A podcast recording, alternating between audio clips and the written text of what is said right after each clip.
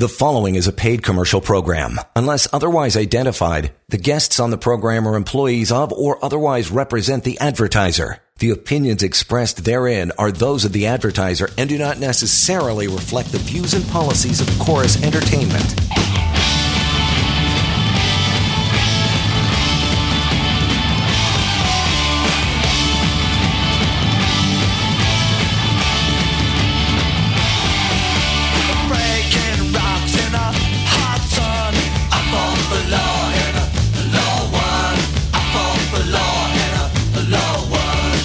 This is the Employment Law Show. It's Thursday. Let's get at her. It's uh, John Schols here. Joining me momentarily, Chris Justice from Samfiru Tamarkin LLP. He is the employment lawyer on air with us tonight with all the knowledge, and he is the guy you'll want to ask the questions to. Email any other time is help at employmentlawyer.ca, and I'll give you a number a little later on to reach out to Chris when we're not doing this half hour as well. The main topic in just a few moments here will be everything you need to know about a severance and severance deadlines. So there you go. That's coming up. First, though, we always start off with the case of the day, something you wanted to talk about. Chris, what's up, pal? Yeah, so today I thought I'd talk about a situation that involved someone who spoke to me last week. And it had to do with a scenario where they were working for a company and they had been approached by their boss, and the subject of retirement had come up. And this I find happens actually not too infrequently, where you'll have an employer maybe not come out right and say it, but sort of dance around the issue of retirement, maybe probe to see what's going on in the employee's mind. And there's always that suspicion of potential human rights uh, violations going on. But this particular woman, she had come to me. She'd actually been working with the company for almost three decades, so quite a long time. Uh, absolutely no performance issues whatsoever. Uh, she was in her mid 60s.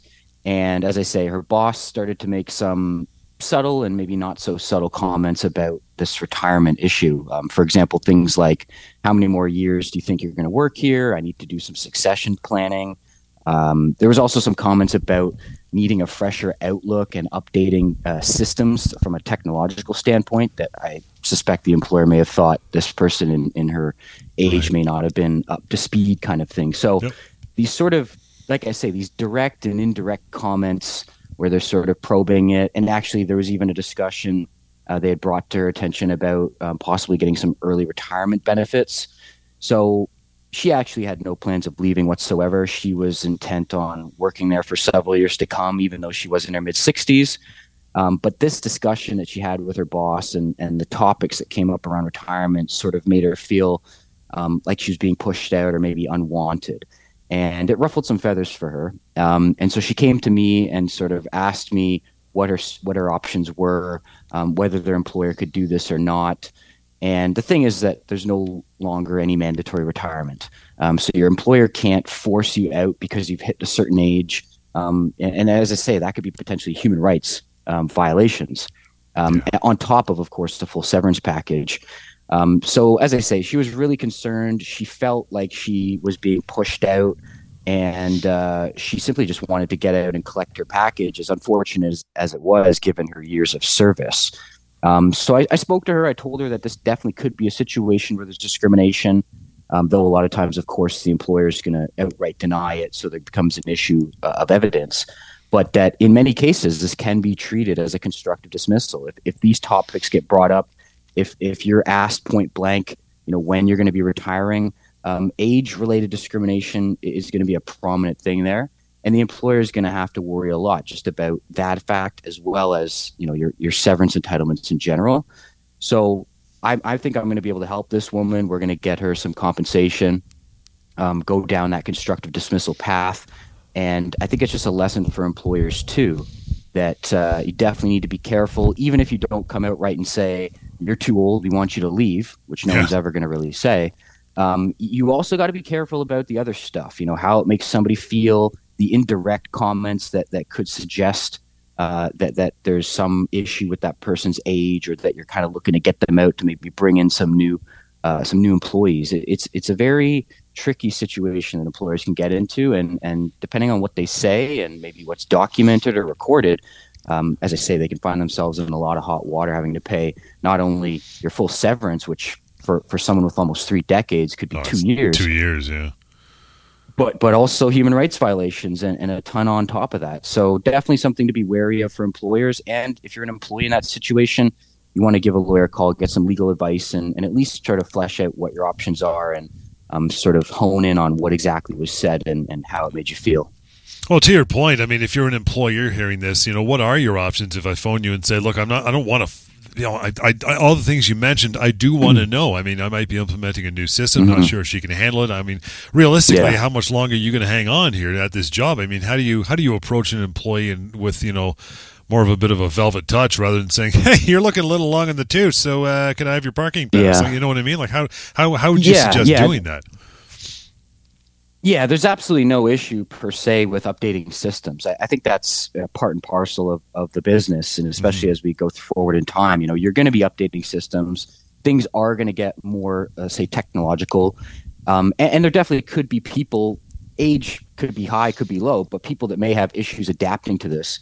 So, so I don't think it's an issue for employers to say, as a matter of fact, we're updating our systems or um, you know s- sort of stuff like that but to sort of point to someone in particular and maybe folk, uh, single them out um, to sort of uh, add on to the statement that there's a system updating uh, with another statement that says i don't know if you're capable of it or or i don't think this is really your forte like that sort of commentary on top of just the facts um, i think is what gets most employers in trouble. Because as you say you, you can certainly do things and say things and it doesn't necessarily mean age related discrimination whatsoever but you've got to be careful with some of that commentary and and sort of just maybe at best treat it you know like as if everyone's the same in that respect you know like these are the changes that are happening just to let you know. Uh, if you have any questions whatever come to me ask me we can work together. I mean if you're reasonable as an employer you give people notice of things you, you give people a chance to respond I, don't think there's generally going to be a problem but as i say it's it's when that other commentary comes in where where it's almost like you know this is what's happening and this is what we think we should do with you now um, that's going to be where you're getting into that hot water that tricky situation We'll take our one short break right now. Again, dive right into our main topic. Everything you need to know about a severance and severance deadlines on the way. Employment Law Show rolls on. Hang it. You're listening to a paid commercial program. Unless otherwise identified, guests on the program are employees of or otherwise represent the advertiser. The opinions expressed therein are those of the advertiser and do not necessarily reflect the views and policies of Chorus Entertainment. Welcome back to the Employment Law Show. Help at employmentlawyer.ca and 1 855 821 5900. You also have the benefit of exploring uh, pocketemploymentlawyer.ca, access to the severance calculator, and a lot of your questions will be asked, uh, answered rather, by simply going to that website. Okay, everything you need to know about severance and severed deadlines. Number one, Chris, how is a typical typical severance offer uh, structured? Really? So, so, usually, usually the the severance offer is pretty standard across the board. Mm-hmm. Uh, usually, you get a letter it says that, you know, unfortunately, further to today's discussion, we're letting you go. It's without cause for the most part, anyways. And uh, this is the severance package that we're willing to offer you. And they propose to pay people out sometimes uh, by way of a lump sum. Uh, sometimes they do it, they, they just keep you on the payroll, they just pay through salary continuation. Um, but generally, that's the gist of it. You know, we're letting you go. Here's the offer. Um, please get back to us by no later than seven days, usually about a week. Um, we want you to sign this full and final release that's attached to the offer before we give you any money above and beyond what we owe you at bare minimum. And uh, yeah, a lot of people definitely have an issue with the deadline. A lot of people I speak to um, are very nervous, very worried. Um, but that's generally what it says. But people do need to know that you have upwards of two years to pursue a claim against your employer if you feel as though um, you, have been wrongfully dismissed if you feel as though you're or, owed more severance. But that, in a nutshell, is generally what that first termination letter is going to say and, and, sort of enclose. So I really don't need to be concerned about that deadline. Just go, yeah, okay. Well, I'm just going to seek some legal advice, and I'll I'll let you know. Yeah, I mean, a lot of people, like I say, are very much concerned. You know, I talk to people, I have consultations with people. We we get signed up, we get the ball rolling, but they always mention to me, "Hey, Chris, you know, I've only got you know two or three days we got to get a letter to that company asap we got to respond to that company right yeah. away Yep. And and that's usually where I say that you know, if not before, actually, that the deadline is pretty much meaningless. You don't need to be concerned about the deadline. Um, your, as I say, your legal rights don't expire just because you didn't get back to them by the end of business uh, at the end of a week. Um, you've got those two years if you need it to pursue a claim against them. Um, and the fact of the matter is that whatever you are being offered from the outset is is very very likely going to be much less than what you're actually hmm. owed. Yeah. So it's almost a moot point, really, because I tell people, look, I think you should turn down this offer. I don't think you should accept the offer. You should be going in. We should be going in with a higher offer. And by doing that, we're invariably going to be rejecting that first offer. So mm-hmm. the, the fact of that offer maybe going out the window on a temporary basis probably doesn't mean a whole lot, seeing as how we're going to be chasing them for more. You know, it's it's it's it's almost as if uh, your employer says, uh, or, or maybe let's say your employer owes you a thousand bucks, but then they tell you that if you don't sign this piece of paper by five o'clock tomorrow, we're going we're not going to give you twenty five bucks. Well, No. you're you're not going to say no to the twenty five anyways because you want to go after the thousand. So you say no thanks, pay me the thousand. And, and that's sort of the same way it works with a severance package. You you might be owed as a, as a matter of law a year of severance, and your employer's saying, "Get this thing back to us by the end of the week, otherwise we're not going to give you four months of severance." And you're thinking, "Well, hold up a minute, that's Yeah. way less than I would that I would want to accept anyways." So, uh, as I say, it's a pretty common concern. It's it's an understandable concern as well, especially at that time in someone's life. They've been let go and they're worried about their finances. But um, people out there should just know not to be concerned. Definitely get in touch with a lawyer. Um, a lawyer can help out a lot, an employment lawyer, but but don't be so fixated and concerned on that initial deadline in that letter. So knowing all that and the fact that we have a lot of listeners that have been listening to the show for years and years, I mean, why do Mhm. why as an employer, if you put your employer hat on, why bother with the deadline? Well, it's just it's effective. It's effective in in getting people to sign those fi- full and final releases. Um, I mean, for every person that I speak to that has second thoughts and you know says, "Hey, Chris, before I sign this, what are my rights? What am I looking at here?" I'm sure there's probably four or five, six, seven, eight, nine people out there that think nothing of it. Didn't get a lawyer, don't have any idea of what their rights are, completely ignorant to it all, thinking maybe, you know what, this is actually better package than I thought. It's above what they owe me at minimum. And so they sign it. So I just think it's number one, a potential pressure tactic, right? Because you wanna you wanna get Yeah. people to sign the thing. Um, you know, given that especially they're at a vulnerable time in their life potentially. But but the second thing is it just probably saves companies on the whole a lot of money. Um, so so that's I think why it's a business decision. But you know, for everyone out there that's got a package in front of them and is just thinking, you know, this looks good, I need the money right away. Just just think for it a second time. You know, get that legal advice because even though you might think you're getting fifty thousand and that's great, you could be walking away from a hundred or a hundred fifty thousand and and just have no idea that that was even possible. So the deadline, obviously, not enough time to get it reviewed, give you a call, let you have a look at it, so on and so forth. Do I do I have to do I have to go ask for an extension? Do you do that, or I just automatically not even ask to say, yeah, okay, I got that, but uh, I'll get back to you when I'm ready. Yeah. Yeah, you don't have to ask. I think Right. you probably don't need to ask, just given my comments about how the deadline's effectively useless and how, in Mhm. most cases, you're probably going to be wanting to go back in with a higher number.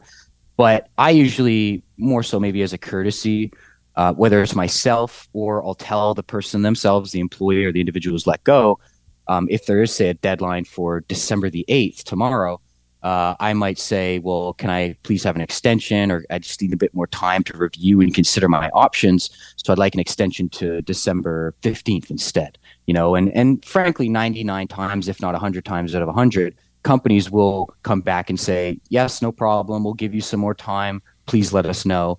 And then by the time that new deadline ends, I've already gotten in touch with the lawyer, the company rather. And, and it, like I say, it's pretty much a moot point. So don't have to ask for it, but maybe as a courtesy, ask for it a, a bit more of an indulgence. And then, you know, the lawyer steps in and, and takes it from there. I've uh, I signed a severance package before I heard you. Felt pressured by it. Don't know if I was. I feel like I was. Can I take it back? Yeah, it's it's a very difficult situation, and and it's very unfortunate in a lot of cases because, in general, very hard to take it back. Um, e- even if there is some element of pressure, um, there normally has to be a pretty high degree of pressure um, to the point where somebody is under duress. Um, you know, that figurative gun to the head sort of thing Yeah. uh, before they can maybe even have a chance of uh, arguing that the document they signed um, is no longer effective. Um, so, so yeah, very unfortunate.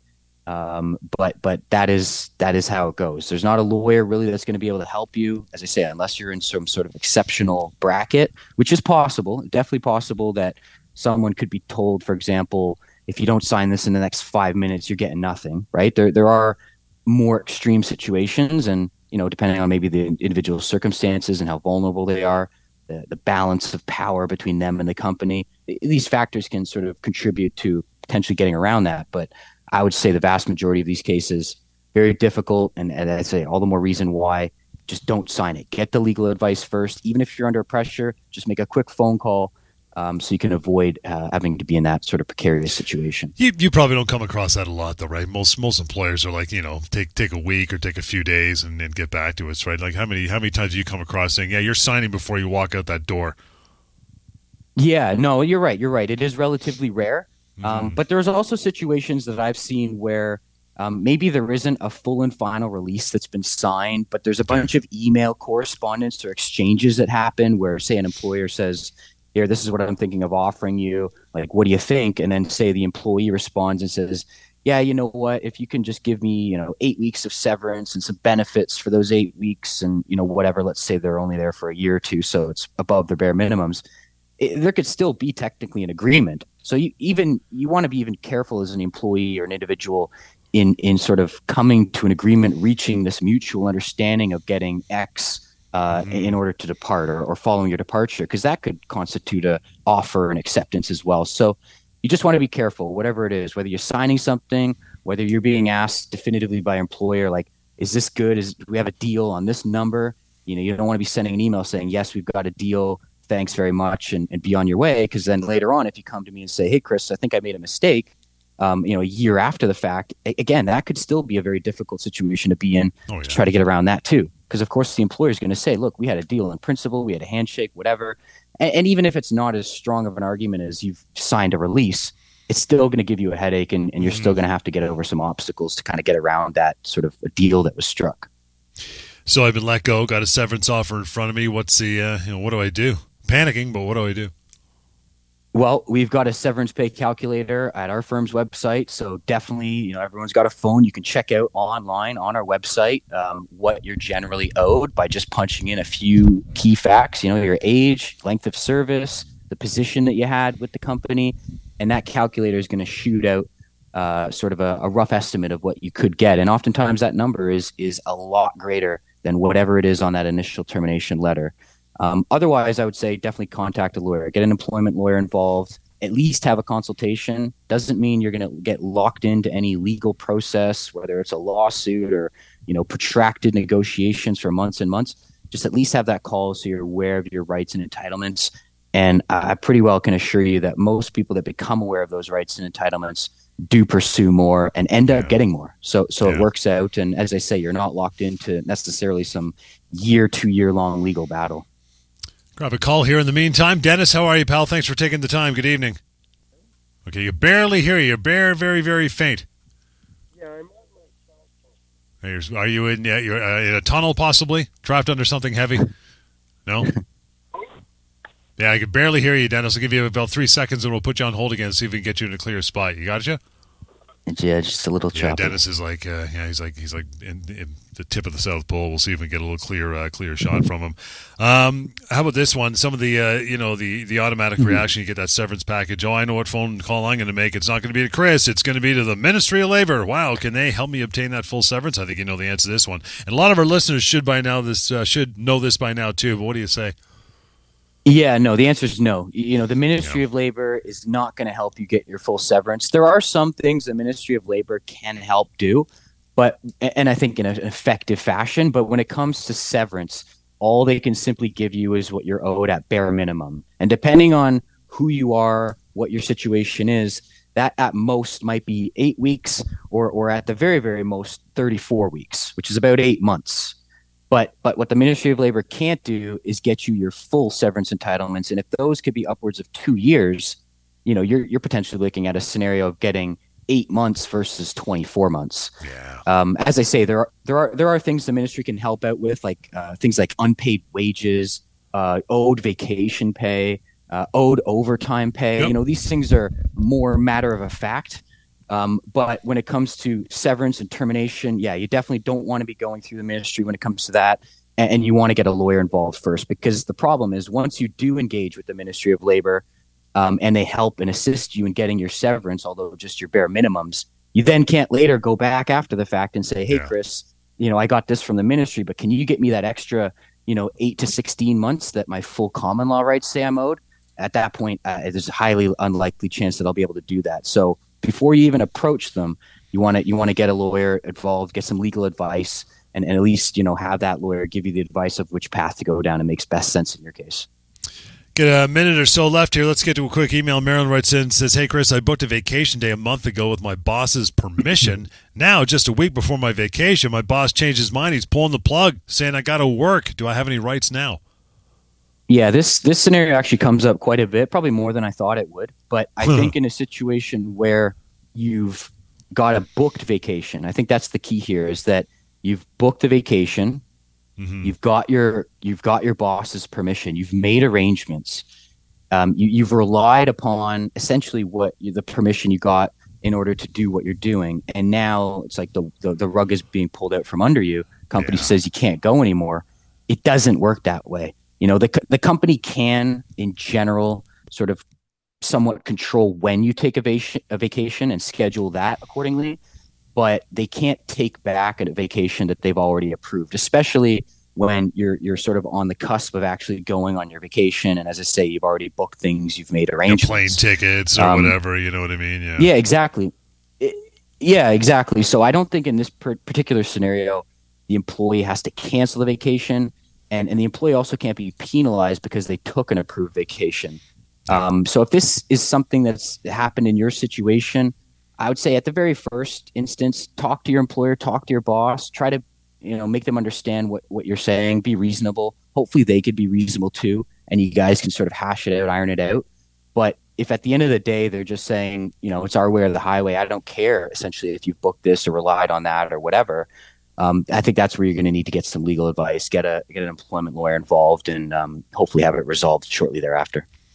And with that, we are done for this particular week. We're back in tomorrow with a disability law show at 6.30 with my pal Savan, so stick around for that. Chris is awesome, and he's done, but he's always ready to talk to you on the other side. That is help at employmentlawyer.ca, 1-855-821-5900. And that website, as we mentioned a couple times, with access to the severance calculator, pocketemploymentlawyer.ca. We'll talk to, talk to you, uh, what, Saturday morning, I guess, right here with another edition of the Employment Law Show. Enjoy your night. The preceding was a paid commercial program. Unless otherwise identified, the guests on the program are employees of or otherwise represent the advertiser. The opinions expressed therein are those of the advertiser and do not necessarily reflect the views and policies of Chorus Entertainment.